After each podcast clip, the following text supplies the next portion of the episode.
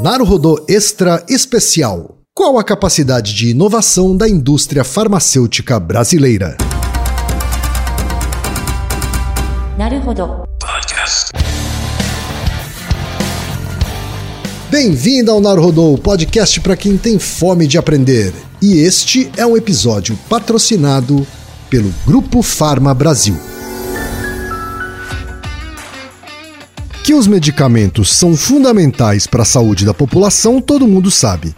O que nem todo mundo conhece é a capacidade da indústria farmacêutica brasileira em pesquisa, desenvolvimento e inovação.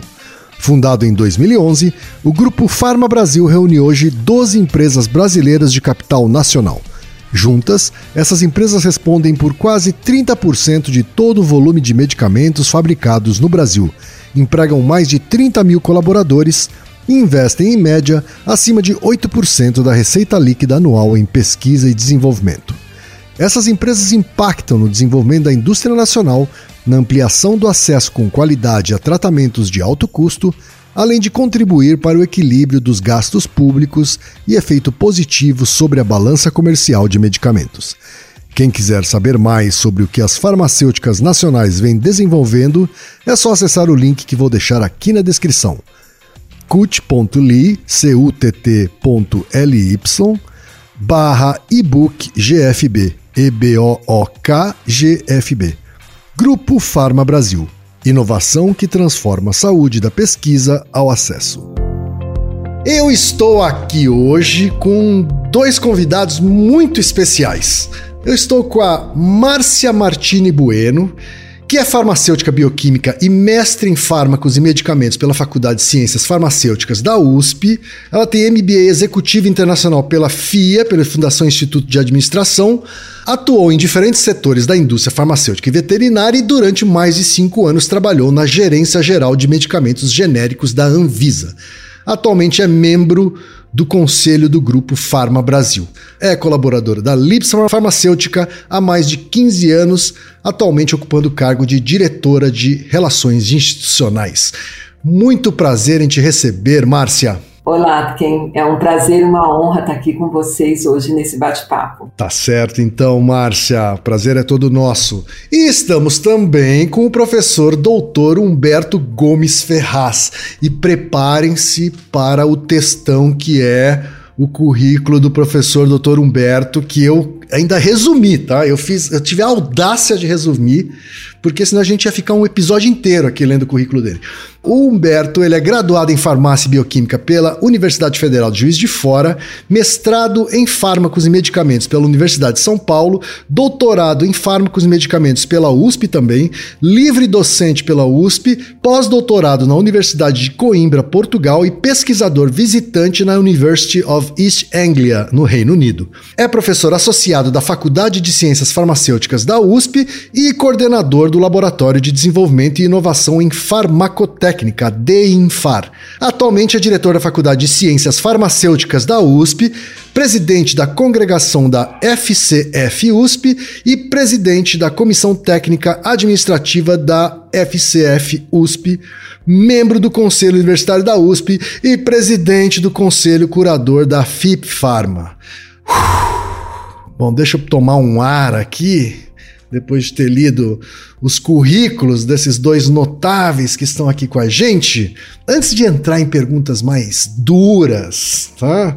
Eu queria que cada um de vocês contasse, começando pela Márcia. Márcia, queria que você me contasse como é que foi a sua decisão de se tornar farmacêutica, eh, de fazer o que você faz e seguir a carreira que você seguiu. Ah, é um prazer falar sobre isso porque eu sempre, desde pequena eu sempre quis seguir a carreira na área da saúde, que ajudar pessoas. Eu não podia ver ninguém assim, ah, se estava com alguma dor, eu queria resolver aquela dor. Então, quando eu era pequena, eu imaginava fazer medicina e fui fazer um curso técnico na área de patologia clínica, para trabalhar em laboratório clínico, que seria o primeiro passo para depois cursar medicina. E eu me encantei com a área laboratorial e tive assim um, a sorte de ter uma excelente professora de biologia e ela que abriu o caminho para a farmácia bioquímica.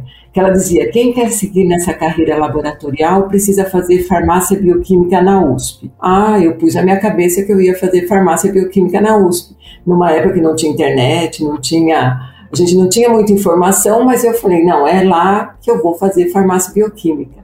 E lembro que eu fui, perguntei, professora, como que eu faço para fazer isso? Ah, compro o caderninho da FUVEST. Comprei, li a descrição de farmácia bioquímica, falei, é isso que eu quero ser na minha vida. E aí eu estudei para ir para farmácia bioquímica. E chegando lá, eu conheci outras áreas da farmácia que me encantaram, como a área da indústria farmacêutica, que eu estou até hoje. Ah, então foi durante a sua trajetória acadêmica uh, uh, universitária que você conheceu esse viés assim para a indústria farmacêutica, é isso? Sim, porque a princípio eu fui fazer farmácia bioquímica para trabalhar na área de análises clínicas. Mas chegando na faculdade, eu tive a oportunidade de conhecer a área de indústria farmacêutica. E, e fui fazer um estágio numa indústria farmacêutica, gostei muito. E aí eu achei que a minha missão, o meu propósito estaria mais mais bem representado, porque eu poderia, trabalhando numa indústria, ajudar a produzir muito, desenvolver muitos medicamentos que ajudariam muitas pessoas. Então, essa, essa foi a minha decisão. Não que eu deixei de gostar de análises clínicas, que gosto até hoje, mas é, a indústria farmacêutica ela trouxe esse outro lado para mim. Muito legal.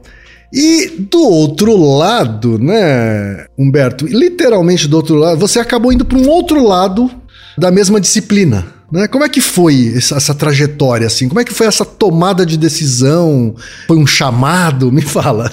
Então, Ken, muito interessante porque ah, eu posso copiar e colar o que a Márcia falou. Impressionante, Márcia. Também tive um professor que, que me incentivou. Eu fiz patologia clínica, eu cursei patologia entrei em farmácia para fazer análises clínicas dentro do que eu vi que era indústria, é mais ou menos isso aí mesmo, né? Agora, o negócio começou, eu conto essa história é, para os meus alunos, né, durante uma aula que eu dou, e, e também dei uma entrevista falando exatamente sobre isso. Como que começou a história, né? Começou o seguinte, Uh, eu, eu era pequeno, né? Eu lembro, eu era bem pequeno, na cidade onde eu nasci, inclusive. Uh, e eu tomei um medicamento que, né, hoje a gente é uma draja, né? E foi interessante que a minha mãe me deu o medicamento, e aí o que, que eu fiz? Olha só, eu lembro disso até hoje. Eu peguei e, ao invés de engolir, eu chupei o medicamento, né? E ele de amarelo virou branco. Eu falei, caramba, olha só que coisa curiosa, né? E aí minha mãe continuou me dando aquele medicamento, né, ao longo ali daquele tratamento, que foi, acho que foi curto. E eu, ela não sabia, obviamente, né? Mas eu ficava brincando com aquela dragem. Eu falei, nossa, esse negócio é muito legal. Esse negócio é muito interessante. Como é que fazem isso, né? Por que, que ficou sem a cor e tal, tal, tal? Então aquilo veio, né? Comecei a me interessar por caixa de medicamento, as bulas, os blisters. Alguns eram em frascos, não tinham blister, né?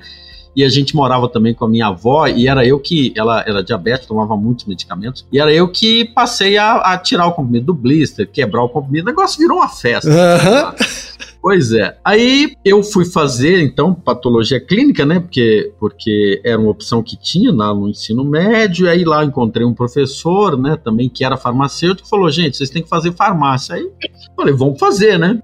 Porque o curso aqui é muito básico e tal, você precisa evoluir, né? Porque ele estava falando de análises clínicas, né? E aí entrei e lá eu acabei me identificando muito mais com a área de indústria. Também tinha uma professora que incentivava muito, né? E ela tinha um laboratório perfeito, muito organizado, muito limpo, muito.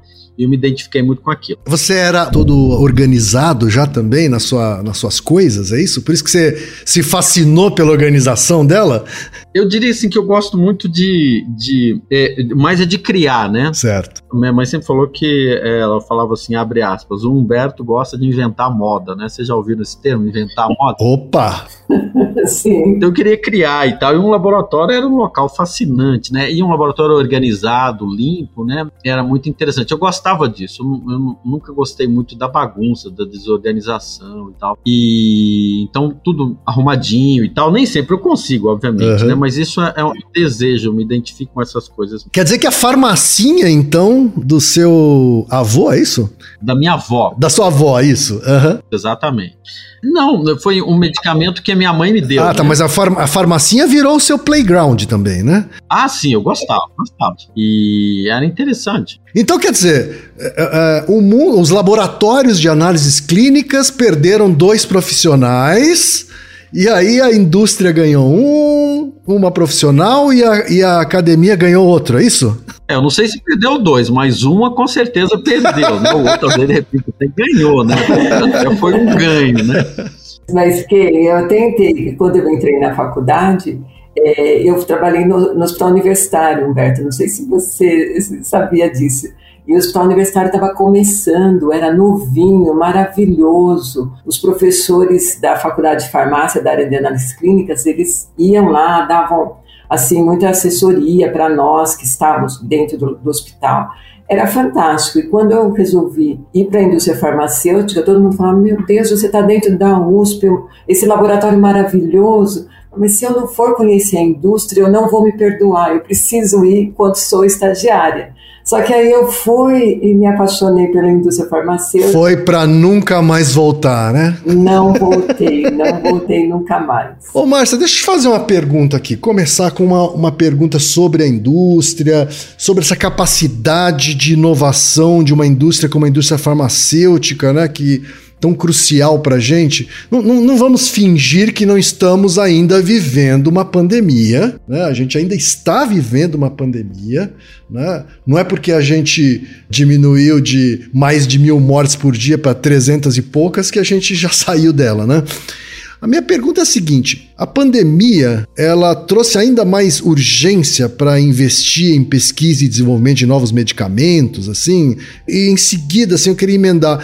Quais são os estudos e medicamentos novos assim que estão sendo pesquisados e que foram acelerados aí muito em função da pandemia? A, a pandemia trouxe essa evidência para o mundo, que era uma evidência que já é, é muito clara para todos nós da indústria farmacêutica, da academia, que é a importância em investimento, não só em pesquisa de novos fármacos, mas como na pesquisa básica, porque tudo que vai para a pesquisa aplicada ele partiu de uma pesquisa uhum. básica o investimento em pesquisa é fundamental, principalmente em todas as áreas, mas principalmente na área da saúde, porque a pandemia evidenciou que sem saúde podemos ter tudo, mas se nós não tivermos a saúde para trabalharmos, para passearmos, para investirmos em outras, em outras áreas, nós não somos nada. Então, a pandemia trouxe essa é, essa clareza para o mundo da importância e que nós só estamos saindo da pandemia graças a todos os investimentos realizados até agora em ciência, em tecnologia. E essa e a pandemia trouxe muitos aprendizados também, tanto para a área de pesquisa como para a área regulatória, que é um tema que eu tenho que eu gosto muito e trato muito com os colegas da, da Anvisa,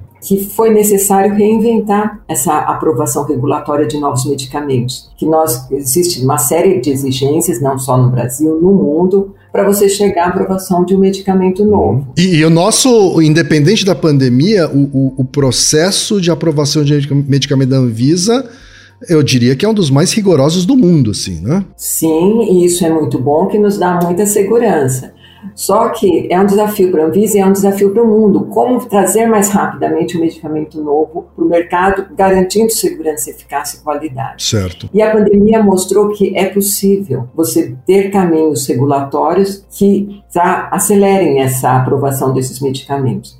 Então, como a, as vacinas que vieram para nos, nos ajudar, e nós estamos aqui hoje conversando porque realmente a vacina fez a diferença, ela veio fruto de todos os investimentos, mas também dessa aprovação regulatória rápida e esse acompanhamento da farmacovigilância, que é algo que também nós não tínhamos lá atrás, tão desenvolvida como nós temos agora, que rapidamente é possível identificar um evento adverso e você pode voltar atrás com muito mais celeridade do que antigamente se tivesse um evento adverso, até esse evento adverso ser, ser notado e até chegar à retirada de um medicamento do mercado, demorava muito tempo.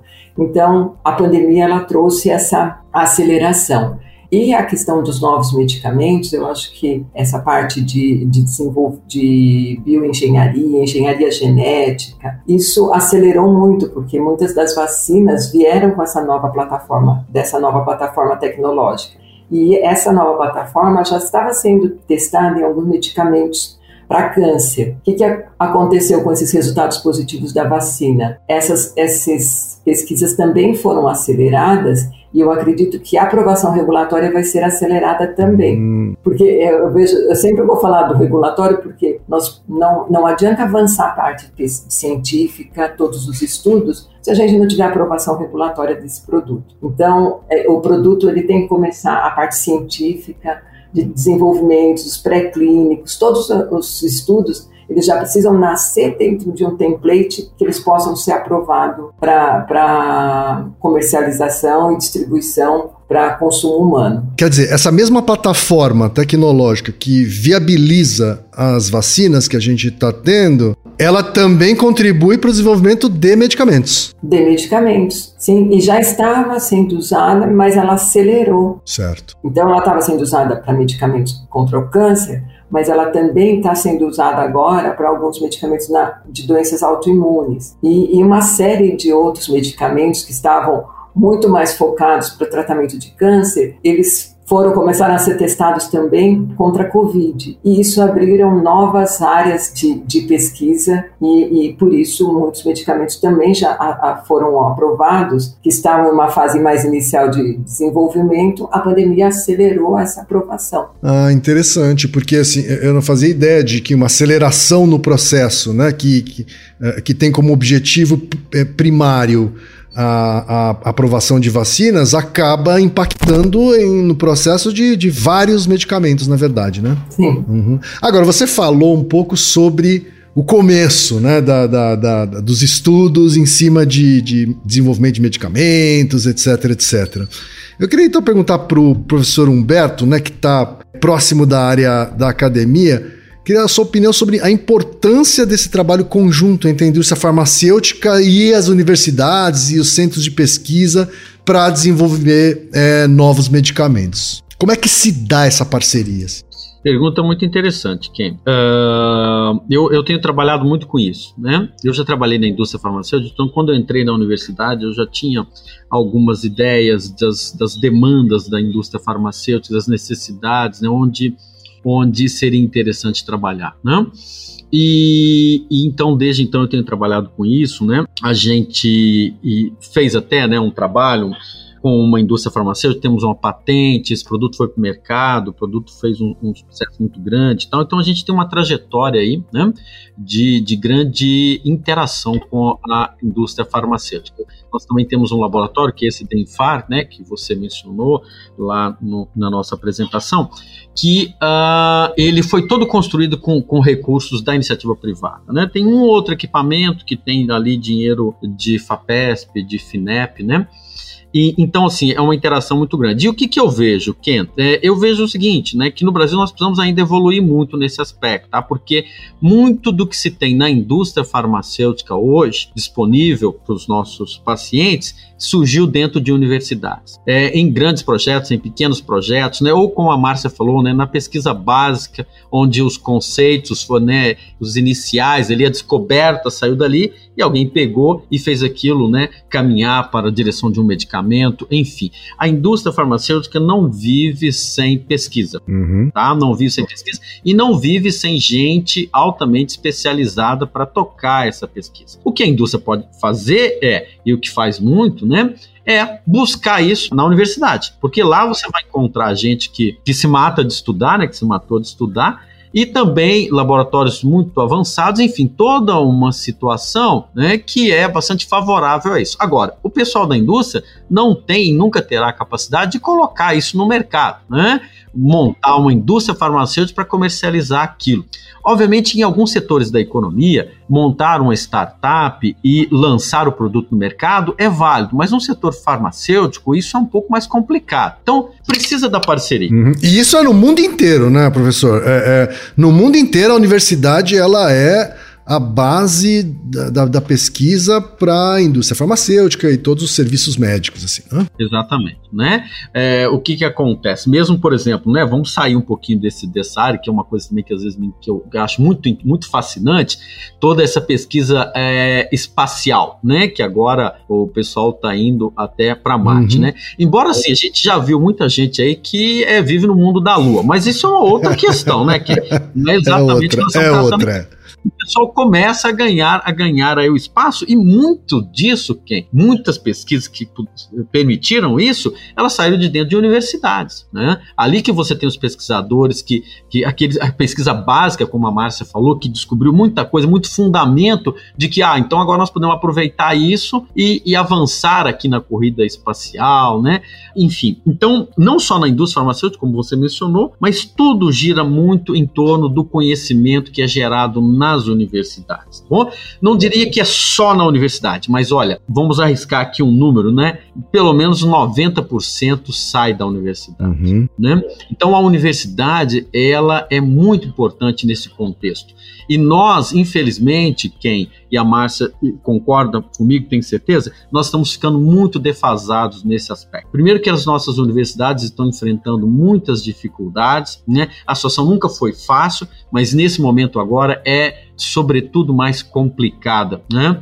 É, em todos os aspectos. A Universidade, por exemplo, de São Paulo, o nosso reitor sempre menciona que ela vem sofrendo ataques muito pesados, muito pesados, né? E, e essa que é a maior universidade, né, a mais conhecida universidade do país, né? Não que nós não tenhamos outras grandes e boas, mas essa tem um destaque no cenário nacional e internacional, né? e nós estamos sofrendo eh, ataques sistemáticos. Quando não simples cortes mesmo, né, na, na, nas vedas. Nós somos um pouco vacinados, quem, com relação a cortes. As universidades estaduais paulistas, elas têm um orçamento independente. O, o, os recursos são retirados diretamente do tesouro, né, é, do Estado e colocado na conta das universidades. Então, quem? Isso é um pouco melhor aqui, tá? O contingenciamento de verbas, ele não existe nesse contexto, tá? Agora, o ICMS caiu, a situação fica complicada, né? E tem alguns outros, alguns outros agravantes, mas não vem o caso aqui. O fato é o seguinte: a universidade precisa se conectar mais com as empresas. E as empresas precisam buscar o que a universidade oferece. Se nós fizermos essa conjunção, todos nós sairemos ganhando. Todos nós, sem exceção, sem exceção. É para isso que nós precisamos lutar, para melhorar essa interação. E o que possibilitaria isso, professor Humberto, seria o quê? Seria uma política mais de longo prazo que incentivasse mais esse tipo de ação integrada? Eu acho que isso é importante, Ken, mas assim, no Brasil eu vejo a situação um pouco diferente, Ken. Sabe o que nós precisamos? O quê? Nós precisamos é de uma boa crise que mostra para nós que nós estamos no caminho errado. Uhum. Bom, que a universidade, ao se desconectar da sociedade, se, se desconectar, no caso né, de, de, indústria farmacêutica, no caso da minha área, da indústria farmacêutica, nós estamos cometendo um grave erro uhum. e que nós vamos pagar por isso.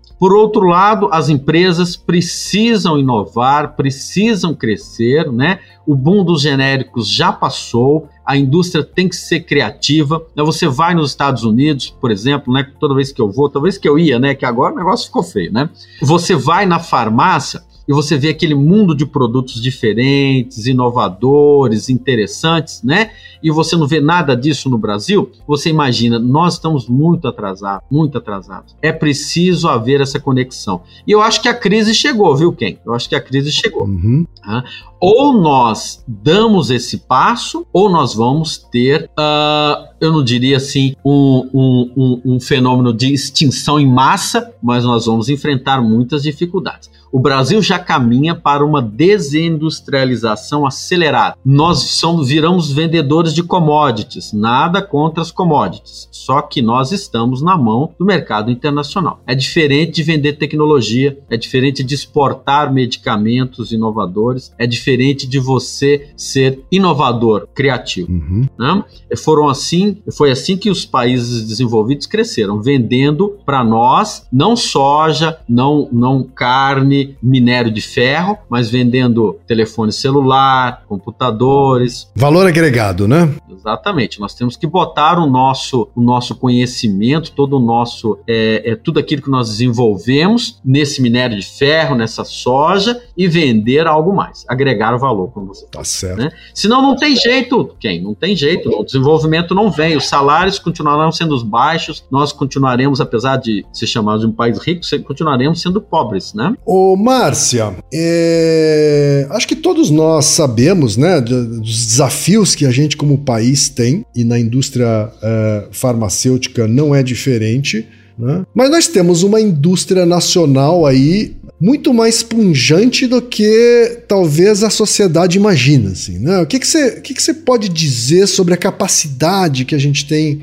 na indústria farmacêutica nacional hoje de inovar, de desenvolver coisas novas, É, é, e como é que esse processo né, de você conseguir produtos de maior valor agregado ajuda a estimular, inclusive, novas pesquisas é, no setor. É uma alegria falar sobre a, indústria farmacêutica nacional, principalmente comparando com 20, 30 anos atrás, que o Brasil teve, lá atrás, na década de 50, 60, 70, o Brasil teve um parque industrial farmacêutico fantástico, que era um mix de indústrias nacionais, As multinacionais elas tinham fabricação de insumos farmacêuticos aqui, tinha pesquisa e desenvolvimento, e tudo isso se acabou. Eu lembro que quando eu, eu me formei em 1988, eu estava em crise, porque eu queria trabalhar em desenvolvimento de produtos farmacêuticos e não tinha emprego. Eu fui trabalhar na indústria, na indústria veterinária. E a indústria veterinária era melhor do que a indústria farmacêutica na época. Então era assim uma tristeza, não que os animais não merecessem um ótimo desenvolvimento de produtos, mas assim os, os humanos não estavam tendo isso. E com a criação da Anvisa e a lei de medicamentos genéricos no final de, dos anos 90, início de 2000, tudo isso mudou. A indústria farmacêutica nacional, ela começou a se desenvolver muito puxada pelo marco regulatório e, e, a, e as indústrias multinacionais, algumas entraram em genéricos, mas não com tanta força. Algumas multinacionais vieram e foram, e o que ficou desse grande investimento foram as grandes indústrias nacionais, que continuam investindo em pesquisa e desenvolvimento. Então, os laboratórios de desenvolvimento, os laboratórios de farmacotécnica, que o professor Humberto tanto, tanto gosta e eu também gosto muito, não existiam nessas indústrias. A indústria era a indústria produzia e controlava. E hoje, as indústrias, no mínimo, elas têm 150, 200 colaboradores e muitos alunos da, da faculdade nessa área de pesquisa e desenvolvimento, que começou muito forte com genéricos, muito forte para adequar o que nós tínhamos, que eram similares que estavam no mercado que precisavam fazer as adequações, e hoje muito muitas empresas, as nossas empresas do Grupo Farm Brasil, investindo muito em inovação incremental. Então, é, já é um passo além dos genéricos. Então, nós estamos hoje na fase dos genéricos complexos. O que são esses genéricos complexos? Alguns medicamentos que você não tem, não, não são submetidos aos testes tradicionais como nós fazíamos para um genérico normal. Então, eles precisam de novos testes,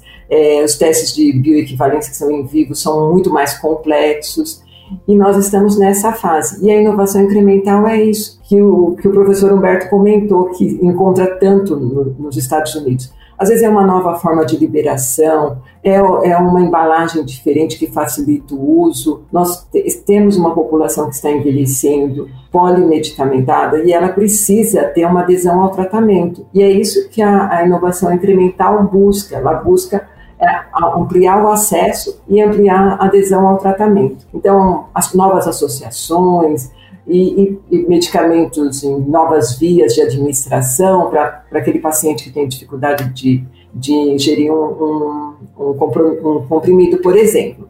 Mas tudo isso, né, só é feito, só, nós só estamos aqui nessa fase porque nós cumprimos essa trajetória e lá atrás, quando começou medicamentos genéricos, teve muito investimento, tinha uma política pública.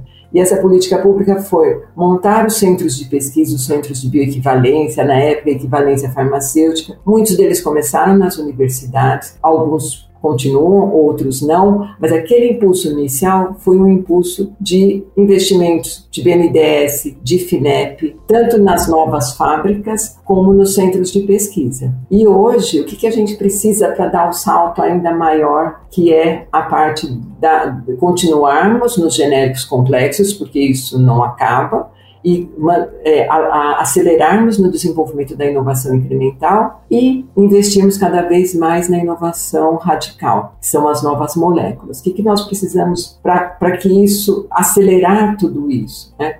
Um ponto importante foi o que o, o, o professor Humberto falou, essa união entre universidade e, e, indústria. Mas como fazer isso se a gente não tem facilidades, as regras são muito burocráticas, às vezes a gente não tem uma segurança jurídica. Então, nós precisamos de um, uma política pública que tenha vários capítulos. Né? Então, o capítulo da, de parcerias com a universidade, porque a universidade tem a, a, ciência básica, tem a ciência aplicada, mas ela não consegue levar isso, sair da bancada e levar isso para a indústria. A indústria, para ela fazer essa parceria, ela precisa ter segurança jurídica e tem que ter celeridade no contrato. Não dá para um contrato ficar sendo analisado por três meses, quatro meses, vai para cá, volta para lá. O tempo passou e a gente perdeu oportunidades. Então, teríamos que ter uma, uma fase assim, muito sem burocracia, com segurança jurídica, para que essas parcerias acontecessem e a gente pudesse antecipar parte da, da, da, pesquisa feita pela universidade, parte dos estudos são feitos pela, pela, pela indústria farmacêutica e também compartilhamento de risco, porque quanto mais inicial é a pesquisa, maior é o risco. Se nós não tivermos compartilhamento de risco num outro capítulo, por exemplo, dessa política pública, nós não vamos avançar. Então, como que os Estados Unidos avançam muito em pesquisa? Porque tem parte de investimento público, que são os grants, mas tem a, a, a, aposta privada também. E tem uma facilidade muito grande desses negócios, dessas parcerias com a indústria e o pesquisador. O pesquisador tem a linha de pesquisa, a, a indústria contrata e, e, e ela pode ser tanto um investidor financeiro, como ela pode também ser um investidor que, que pode participar do, do, desenvolvimento com esse olhar regulatório, por exemplo, e ajudar a alavancar a pesquisa.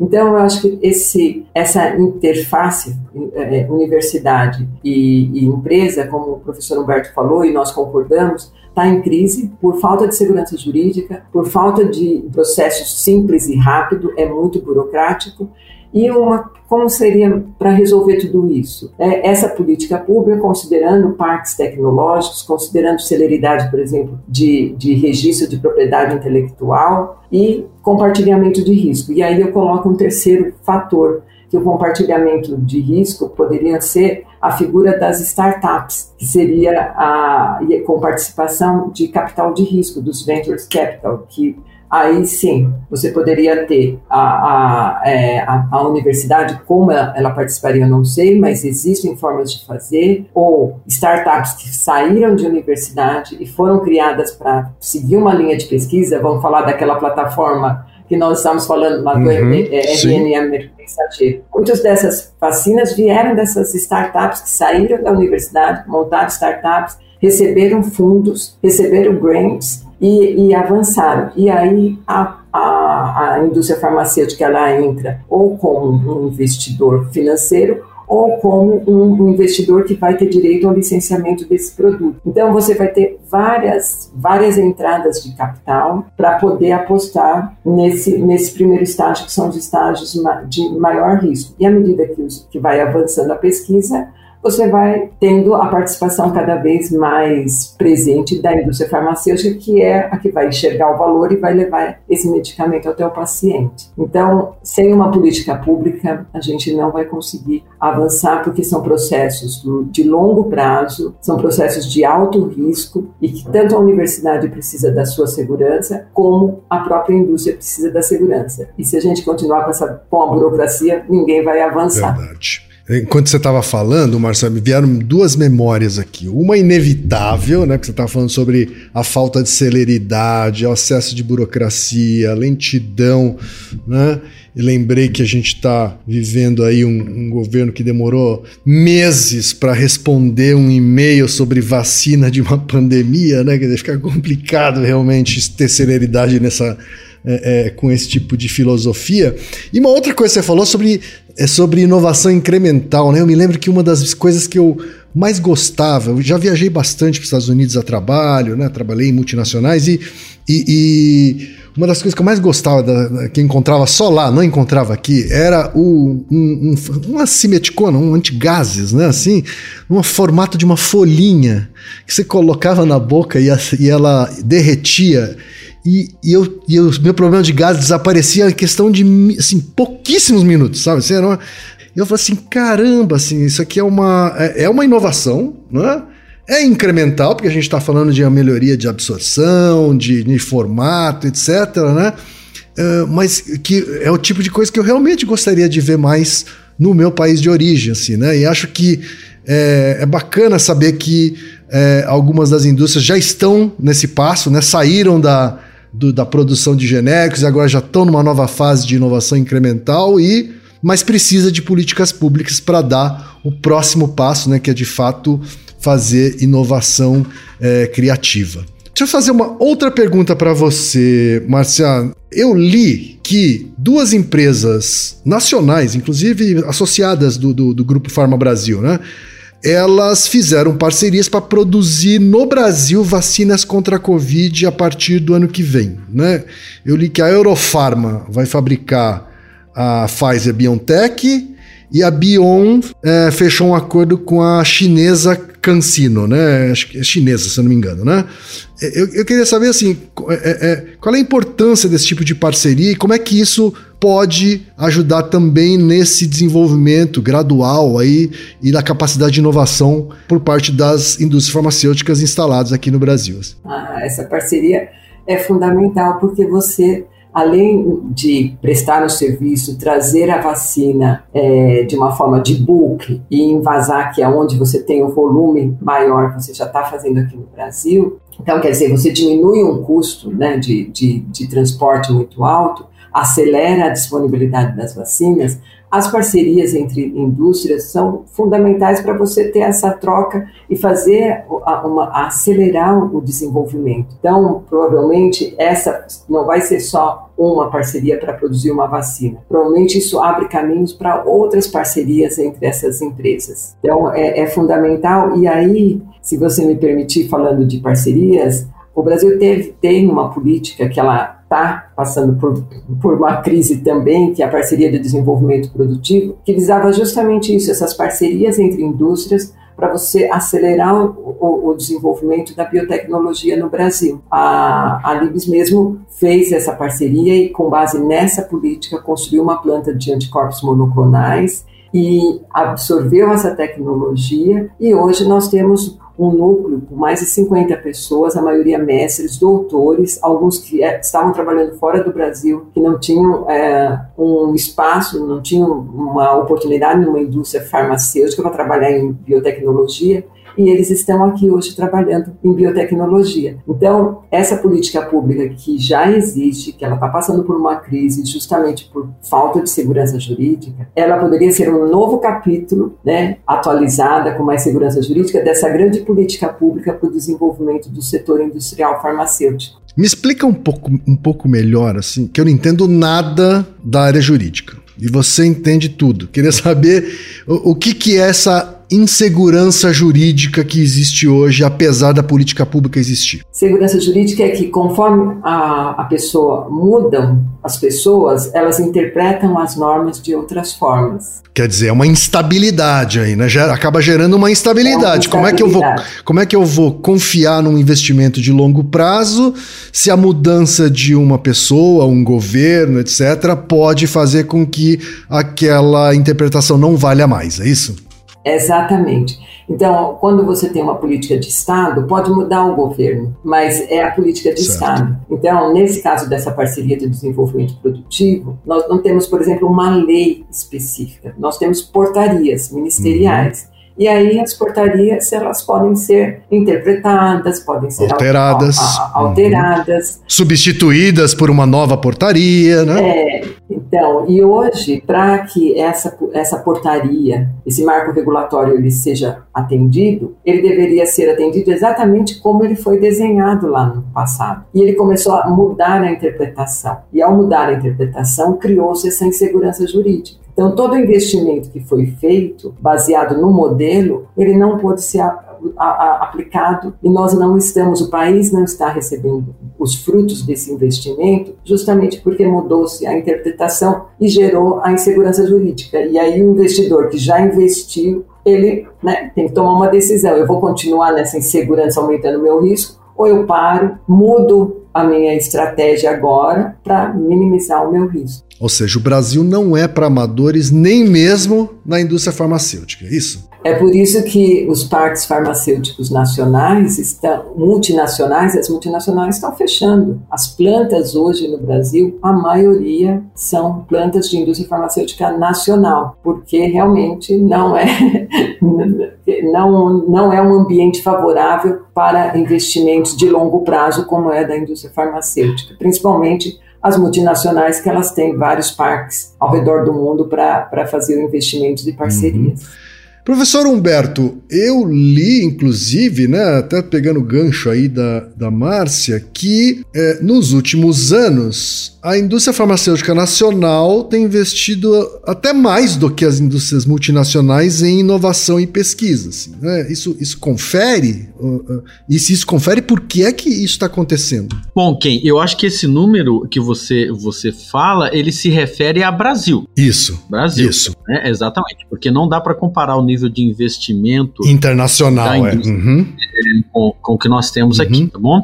E isso é claro, porque no Brasil as multinacionais não fazem pesquisa, uhum. tá? Em parte por conta dessa situação que a Márcia relatou, né? Eu tive contato uma vez com uma multinacional que, que queria montar um centro de pesquisa, né? Era um desejo do, do pessoal do Brasil trazer um centro de pesquisa para cá.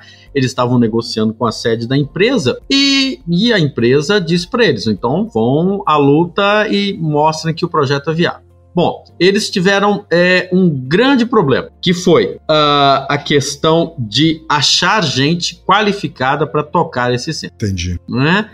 No Brasil nós formamos muito mestres e doutores, mas talvez eles não estivessem preparados para, para essa tarefa aí, né? Uhum. Então isso foi um grande problema. O segundo foram as questões é, é realmente de, de legislação que não favoreciam é, a implantação desse centro.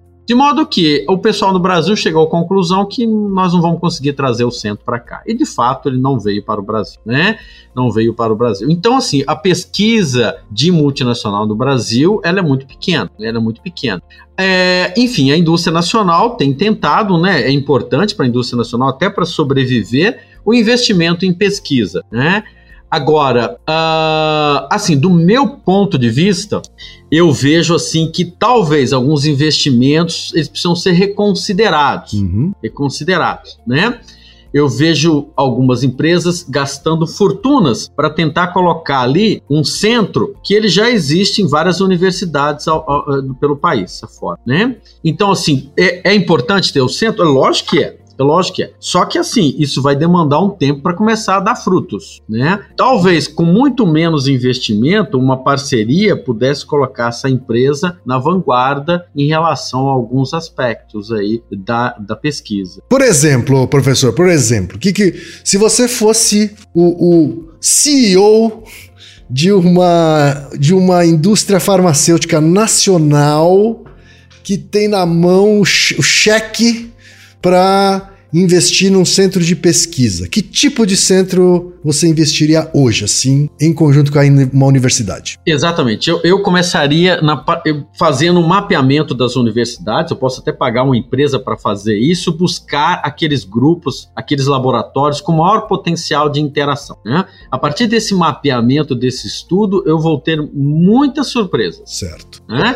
Surpresas, quando você diz, surpresas positivas de universidades que já têm algumas coisas desenvolvidas e que não, estão, não são do conhecimento público. Ou então, o quem que tem um, lá um grupo de pesquisadores excepcional, né, que com convivência nos Estados Unidos, na Inglaterra, na Alemanha, e que precisam de financiamento para poder fazer aquilo, tudo que ele aprendeu, ganhar corpo. Né? Esse financiamento está cada vez mais escasso na, na, na o financiamento público para uhum, isso, tá sim. bom? É, lembrando que é, é, neste governo em especial a situação está para lá de, de complicado. Sim. Calamitosa, calamitosa. É, vários, vários colaboradores do Naruhodô, inclusive, é, abandonaram o Brasil e foram para fora né, por falta de, de financiamento das pesquisas, bolsas de estudo, etc. Né? Isso, isso. E vai piorar, e vai piorar, tá bom? E, e destruir é muito fácil, viu, Ken? Construir, reconstruir é muito complicado, tá? Então as consequências disso durarão por um bom tempo, tá? Mas, como eu disse, crise é oportunidade. Existem muitos pesquisadores que estão ávidos por interagir com as empresas, né? Se for oferecido ali um bom proposta de financiamento, né, em que você tenha amarrado, obviamente, um contrato em que prevê que aquilo resultando em alguma coisa, aquilo é, poderá ser explorado pela, pela empresa, né? Se consegue caminhar, se consegue caminhar. Inclusive, muitas questões que, que são colocadas hoje pela Anvisa, elas podem ser resolvidas no âmbito de um trabalho colaborativo com as, com as universidades, tá? Tem muito potencial. Então, se eu fosse, né, tivesse aí o cheque na mão, como você uhum. colocou, eu começaria fazendo... Esse mapeamento e, e aí Inclusive, com a ajuda desse pessoal, quem? Eu poderia montar um centro de pesquisa na minha própria empresa. Certo. Tá? Aí vendo os equipamentos que são necessários. Muitas empresas, quem compraram equipamentos a partir de projetos com o meu laboratório. Uhum. Tá? Ah, esse equipamento funciona assim? Ah, isso vale a pena investir e tal. Inclusive com treinamento. O pessoal foi ao laboratório, Ficou lá uma semana mexendo naquele equipamento, né, colo colocamos esse pessoal em contato com fornecedores de equipamentos, tal, tal, tal, e o pessoal levou para lá. Ou seja, a interação, quem? Ela se dá não apenas com investimentos vultuosos de pesquisa, uhum. mas com coisas até mais simples que podem levar para o interior das empresas aquilo que se tem na universidade. É preciso parar com o preconceito dos dois lados, viu, Ken? A universidade com o preconceito, né? Isso ainda existe, mas hoje muito menor de que o dinheiro que vem da iniciativa privada não é um dinheiro puro, né? Como se isso fosse possível, né? Como se fosse possível. E a universidade e a empresa é, achar que, na, que a universidade não tem capacidade de cumprir prazos, de gerar grandes projetos, né? E de, e de é, é, colocar em prática todo aquele conhecimento que, que foi ali acumulado. Então, assim, a gente tem como é, é, vencer isso, mas eu acho que é isso, quem é, é uma decisão mesmo política, né? É alguém que tem um cheque na mão fala: olha, vamos, vamos arriscar nisso aqui. Se arrisca tanto, né? Por que, que não pode se arriscar na direção do, da busca pelo conhecimento, da parceria pelo conhecimento, né? Sim. Agora, o me preocupa muito, né? E a Márcia colocou isso, a esse processo de destruição que nós estamos enfrentando, né? Nós não vamos conseguir resolver essa questão de, de dessa insegurança jurídica nos próximos anos, né? Isso tende a se agravar, como já se agravou Hoje o ambiente está bastante deteriorado, bastante deteriorado uma aposta muito errada que foi feita, né? Uma, uma guinada que o Brasil deu aí na direção do, do, do, do autoritarismo e que não vai levar a gente a um bom termo. Viu? Uhum. Agora, estava falando sobre essa, essa necessidade né, de, de se livrar de preconceitos dos dois lados. É, porque, na verdade, a gente está falando aí de dois agentes, né, empresas privadas e universidades, que estão tendo que suprir um vazio deixado por um governo inoperante, assim, né? Então, precisamos de fato de empresas e associações como a Grupo Farma Brasil, precisamos das universidades, né? Porque não é do Estado que vai vir é, esse tipo de transformação, né? Eu queria encerrar, Marcial, te perguntando, né? É, o que, que você acha que é o principal preconceito em relação à indústria farmacêutica nacional?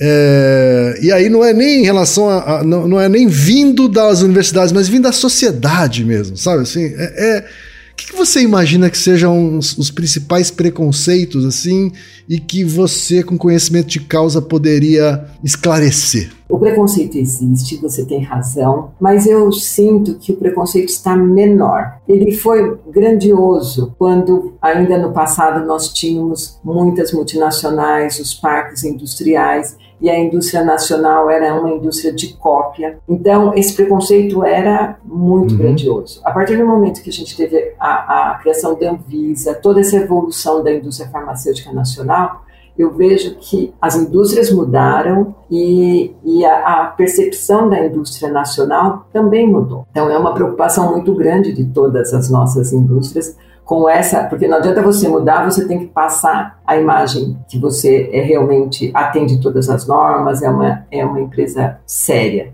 Então eu vejo que esse preconceito existe, mas comparado com o passado, ele é bem menor. O que a, a indústria farmacêutica tem que fazer? Ela realmente ela precisa mostrar que ela está investindo em pesquisa e desenvolvimento. E, e, e, deixar claro que, às vezes, assim, ah, uma indústria de cópias. Fazer uma cópia bem feita é muito difícil. Por exemplo, fazer anticorpos monoclonais biosimilares é algo complicadíssimo, porque a, a comparação entre o referência e o, e o, similar é muito mais exaustiva do que quando você está fa fazendo um medicamento inovador. Então, eu vejo que assim é, são as entregas. Quanto mais inovação incremental quanto mais ela estiver próxima à sociedade e, e, e, assim é complicado porque a indústria não pode fazer propaganda de medicamentos. Sim. Nós não podemos ficar, nós podemos falar com o, o, nosso consumidor porque pode ser considerado uma propaganda, um, uma propaganda, né, uma indução de, de uso de medicamento. Não podemos. Então, o desafio é esse: é, é, primeiro fazer, ser séria, não é só não é falar. Primeiro é ser séria, investir em, em, em pesquisa e desenvolvimento, ter, ter realmente esses produtos de alta qualidade no mercado, que essas entregas com o tempo esse preconceito vai vai vai diminuindo, que é o que eu vejo. Hoje é bem menor do que foi. As novas gerações não têm aquela memória do, do que era de multinacional, do que era nacional. Hoje você já vê que, assim, para essa geração nova, todos os medicamentos são bons, porque eles não viveram aquela fase que você às vezes comprava um medicamento estava esfarelando, ou você tinha pressão alta, tomava, comprava um medicamento e ele não fazia efeito. Hoje a gente não, não tem isso, né? Porque nós temos uma agência sanitária forte, as empresas evoluíram, então, são entregas. Eu vejo que isso vai diminuir. Não, não vejo como fazer grandes campanhas, porque a gente tem essa, essa dificuldade, esse impedimento, e nem acho que temos que, que ficar falando muito de nós, porque à medida que você entregar, que você agregar valor para a sociedade, a sociedade vai ter essa percepção positiva e, e, e, esse preconceito vai diminuindo cada vez mais. Perfeito. A, acho que a pandemia também ajudou, porque na hora que nós tivemos a crise, quem ajudou muito foram as indústrias farmacêuticas nacionais, que se empenharam, que investiram e que entregaram o que precisava para aquele momento, principalmente kit de intubação.